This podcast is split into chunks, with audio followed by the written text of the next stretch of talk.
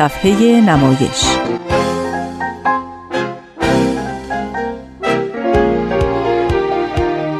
فصل دوم.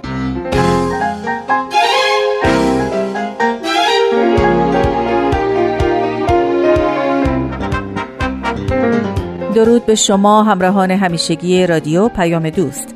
به صفحه نمایش فصل دوم خوش آمدید. در این مجموعه با نمایشنامه نویسان مبتکر و پیشرو ایرانی آشنا میشید. از امروز برای چند هفته سرگذشت اسماعیل خلج رو بررسی می‌کنیم. نویسنده ای که داستان بیشتر آثارش در قهوه خانه ها و محلات جنوب شهر و در میان مردمان طبقات پایین اجتماع میگذره و نمایشنامه های او با عنوان یا صفت قهوه خانه ای شهرت داره. دوستان من آزاده جاوید هستم لطفا با صفحه نمایش دو همراه باشید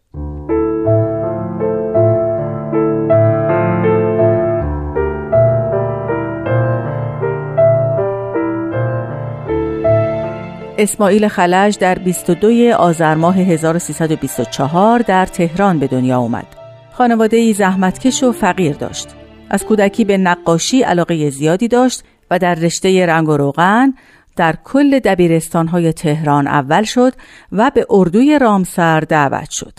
در اونجا با رضا ژیان که او هم برگزیده تئاتر دبیرستانهای تهران بود آشنا شد. به قول خودش غیر از نقاشی انشاهای خوبی هم می نوشت. یک بار در سر کلاس انشا نمایشنامه چهار پرده ای ارائه کرد که به درخواست دبیر ادبیات هر جلسه یک پرده از اون رو خوند. معلم نقاشی داشت که نمایشنامه به اسم سه سرباز نوشته بود. با مطالعه اون با هنر تئاتر بیشتر آشنا شد. خلج در سالهای بعد از دبیرستان نمایشنامه های پدر سلواتی ها، آپولون و هیجان در سپید دم را نوشت که در سطح دبیرستان ها اجرا شدند. او در مصاحبه ای اینطور گفته اولین نمایشی که برای اون بلیت فروختیم فکر کنم که کلاس دهم بودم. عنایت الله بخشی نمایشنامه نوشته بود که خودش هم کارگردانی کرد. اسم نمایش بود ابو مسلم خراسانی که من هم در اون بازی می کردم. تمام کارها مثل اجاره محل و اجرا رو خودمون انجام دادیم. باقی بود که هر سال در اون تکیه می. ما اونجا رو گرفتیم خودمون سن زدیم و نمایش رو اجرا کردیم. اسماعیل خلج دیپلم دبیرستان رو نگرفت. خودش اینطور توضیح داده. دیپلم رو خوندم تعدادی از امتحانها را هم دادم ولی ادامه ندادم. چون پدرم با آشنایی صحبت کرده بود که اگه دیپلم گرفتم منو در یک بانک استخدام کنن. منم چون از این شغل خیلی بدم میومد نرفتم دیپلم بگیرم. در سال 44 در نمایشی به کارگردانی فیروز توکلی اولین حضور حرفه ایش رو تجربه کرد و یک سال بعد در مجموعه تلویزیونی حرف تو حرف نقش آفرینی کرد. سال 46 بود که در نمایش تئاتر فرنگی اثر سیروس ابراهیمزاده بازی کرد که در سالن انجمن ایران و آمریکا به روی صحنه رفت. با عباس نعلبندیان نمایشنامه نویس آشنایی داشت. در مصاحبه ای گفته ایشان پدرشان در خیابان فردوسی روزنامه فروش بودند. به وسیله یک دوست با او آشنا شدم هر وقت بیکار بودم شاید هر روز با هم بودیم و شطرنج بازی می‌کردیم نهار میخوردیم و بحث های ادبی می‌کردیم.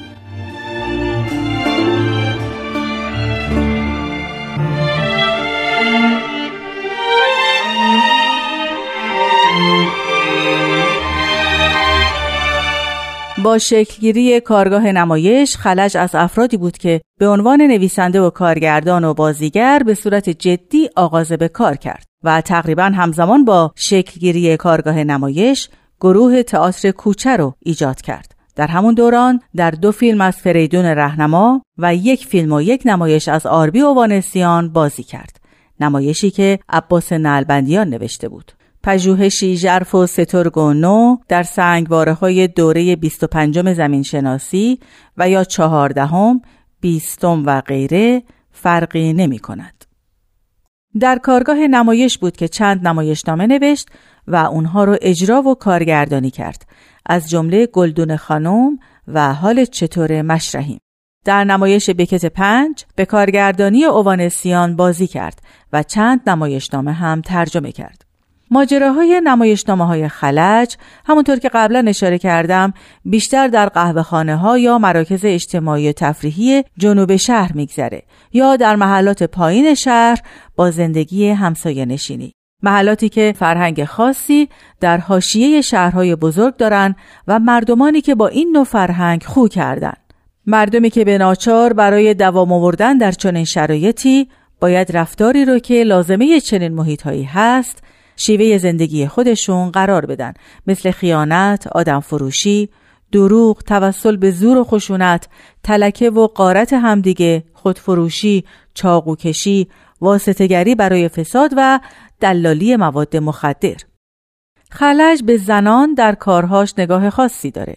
او از زنان نمایشهاش تعریف مشخص و سریحی داره و این یکی از دلایل تبهر خلج در نمایشنامه نویسی اوست. در نمایشنامه گلدون خانم خلش سه نوع زن رو معرفی می‌کنه همه با نام گلدونه. او با توجه به نوع حضور زن در جامعه فضای ذهن مخاطب رو به دست می‌گیره و زن رو با نام گلدونه در سه وضعیت مختلف تصویر می‌کنه. در اکثر آثار خلج با یکی از این سه نوع زن سر و کار داریم.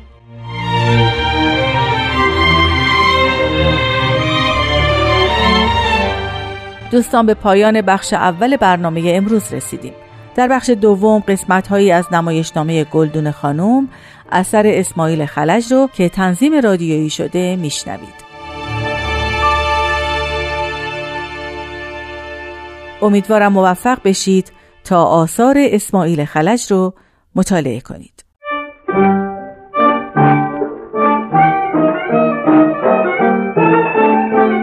گلدون خانوم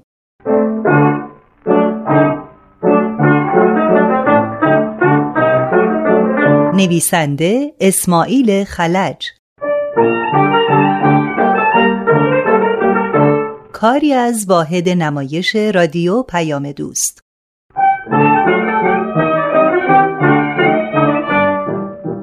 کارگردان آزاده جاوید.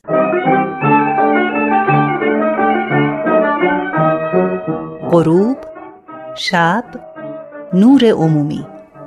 همه در صحنه اند.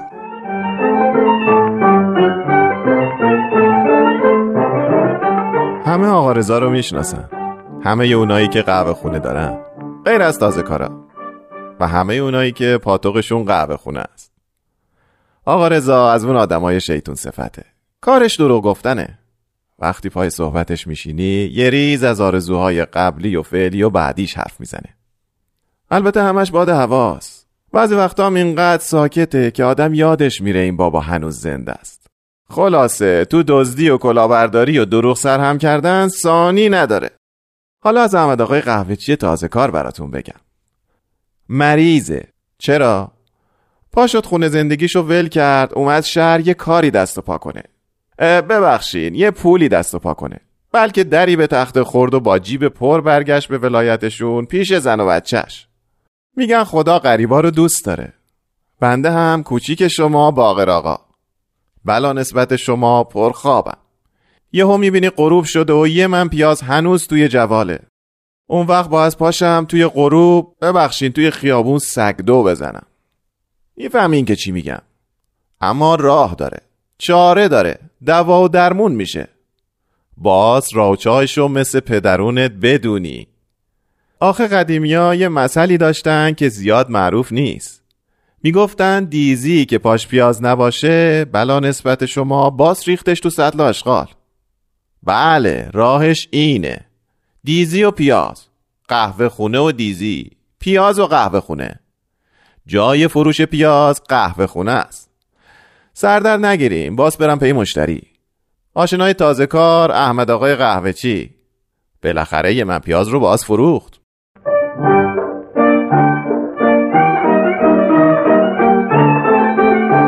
اطمینون کردی؟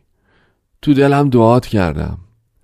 امشبه رو یه جوری رد کنم فردا رو قصه ندارم. خدا بزرگه.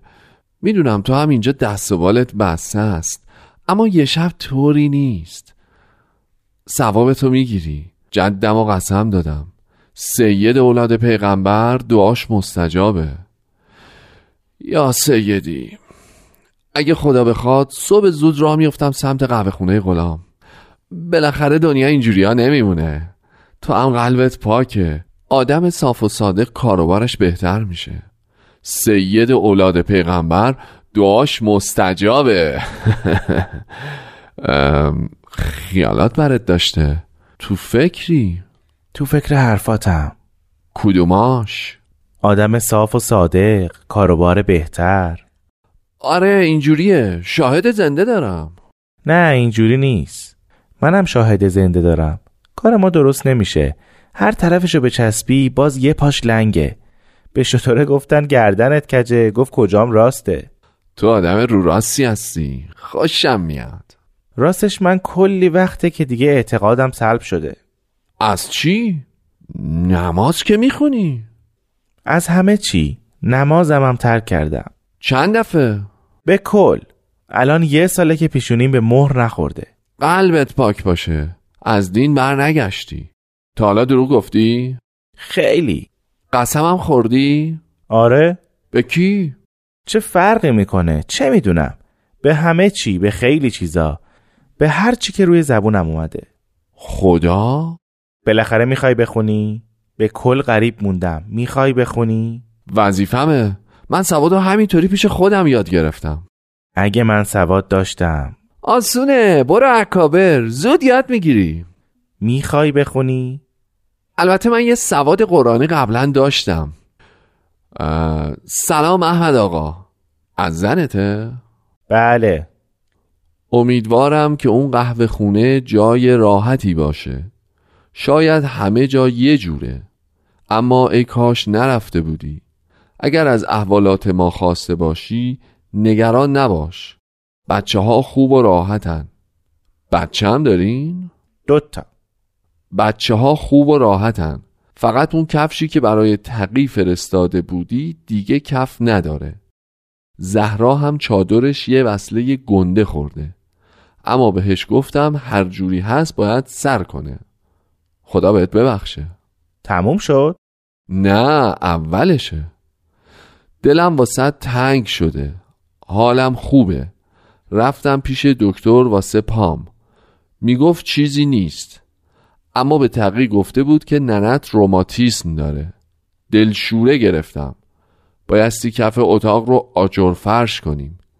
دیوار پشتیه خراب شده. خیلی وقته.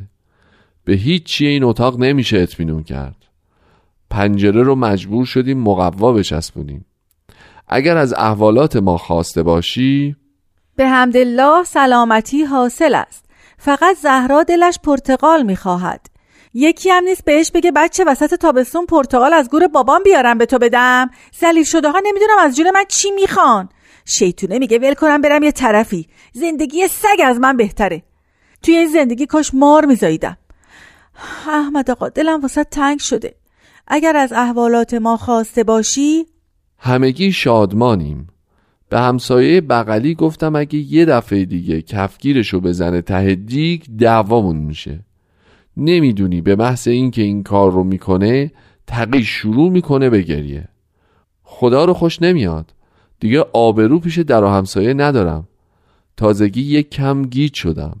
همینطوری چیز گم می‌کنم. چی؟ ننوشته. خلاصه. کم حوصله شدم. کسی را ندارم که باهاش یه خورده حرف بزنم. من که دیگه داره طاقتم سر میاد. اگه ایوبم بود تا حالا از پا در اومده بود. نمی‌دونم. منم اینجا تو این قبرستون با هیچکی رفت آمد ندارم جز با یه عده تریاکی زوار در رفته و دلچرکین. دیروز رفته امامزاده کمال آباد یه خورده گریه کرده اما میگه دلش دیگه واز نمیشه میگه گریه هم بیفایده است. اصلا بی خودم امامزاده رفته. میگه امروز سر نماز واسه دعا کرده واسه همه بندگون خدا. میگه اما اگه دعای من قبول میافتاد وضع خودم اینجوری نبود. دیگه دعا کرده واسه کسب و کار تو واسه سلامتی تو واسه قهوه خونت. نوشته یه نظرکی هم کرده. یه نظرکی هم کردم. چه می‌دونم؟ شدم عینهو جغد کور و کس کردم این گوشه. موندم تک و تنها. نه کاری نه باری. از صبح تا شب هی خیالات به سرم می‌زنه که بالاخره چی میشه. یواش یواش دارم تنگ نفس می‌گیرم. یه قدری آرد قرض قوله کردم. الحمدلله تنور سالمه. چند تا کلوچه پختم. کلوچه ها رو با یه قدری کیشمیش میدم واسط بیارن. کیشمیش می‌خوام چیکار تو هم یه پیراهنی بخر. یه کمی هم پول بفرست. هرچی بیشتر بهتر. کرم خودت. دیگه ملالی نیست جز دوری. واسه دعا می‌کنم. واسه همه بندگون خدا گلدونه. دست شما درد نکنه. قابلی نداشت.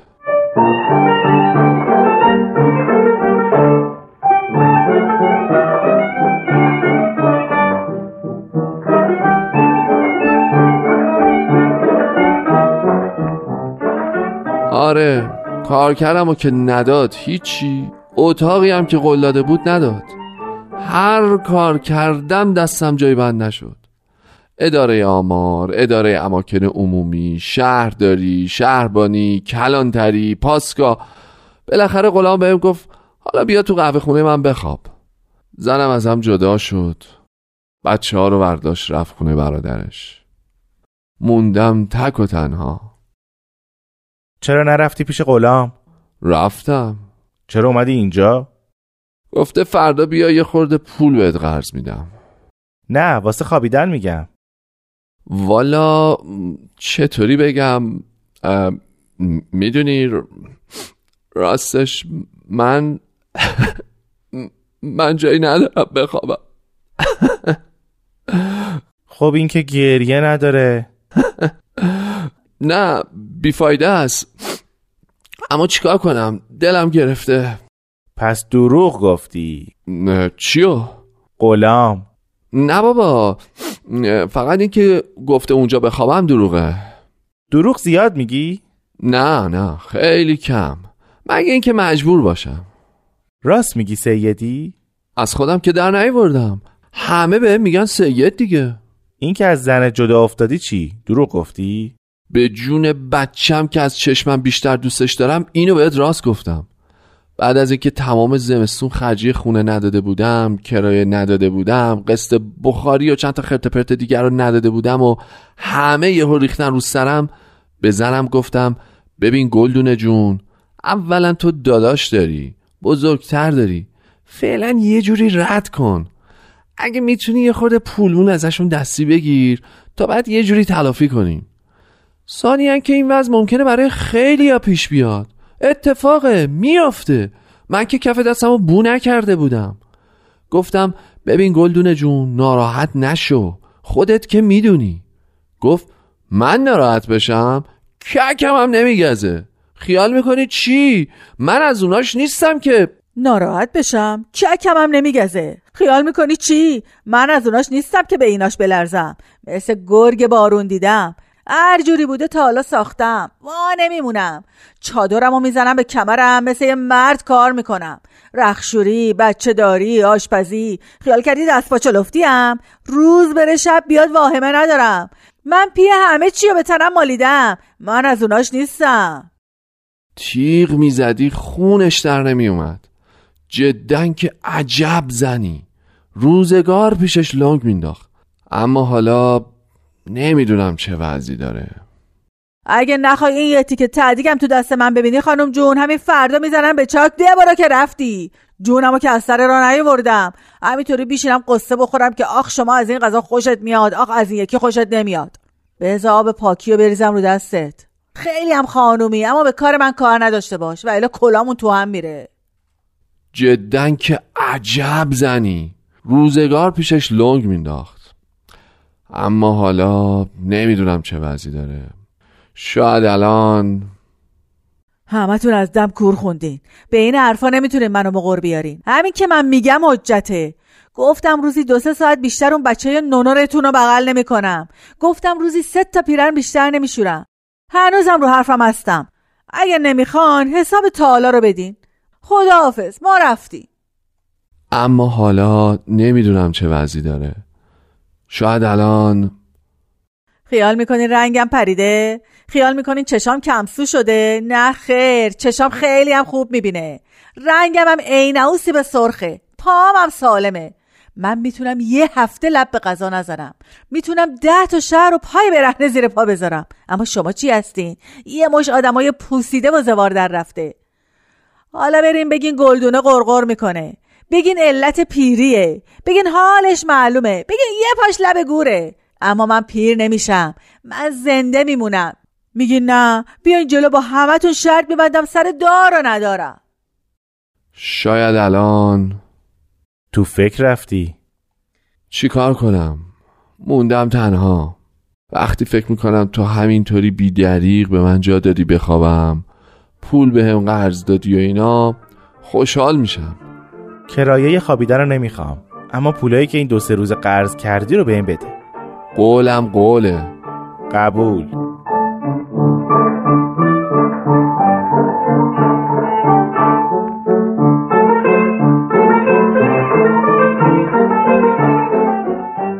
تمام فکر و ذکرم شده اون. یه روزی پاشنه هامو ور می‌کشم تمام کوله بارم و ور میدارم برمیگردم پیشش. به فرض اینکه غلام به هم دروغ گفته باشه و نخواد به من پول بده. خب نده. خیالم از بابت تو راحت شد. واسه من چه فرقی می‌کنه؟ فرض می‌کنم پولی رو که به تو دادم اصلا گیر نیورده بودم. من اگه یه الاغ داشتم لابد پیاز فروش شده بودم. من اگه از دهات را نیفتاده بودم شاید با اون سیل پیرارسال راه همو میکشیدم و می‌رفتم.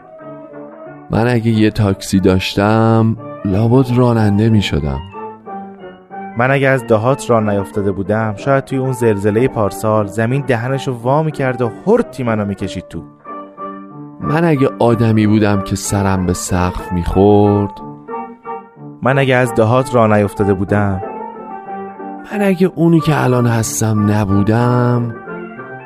من اگه گلدونه رو می‌دیدم من اگه ازش جدا نمی شدم اگه اون برام نامه نمی نوشت من اگه پول داشتم. تو اگه جای من بودی؟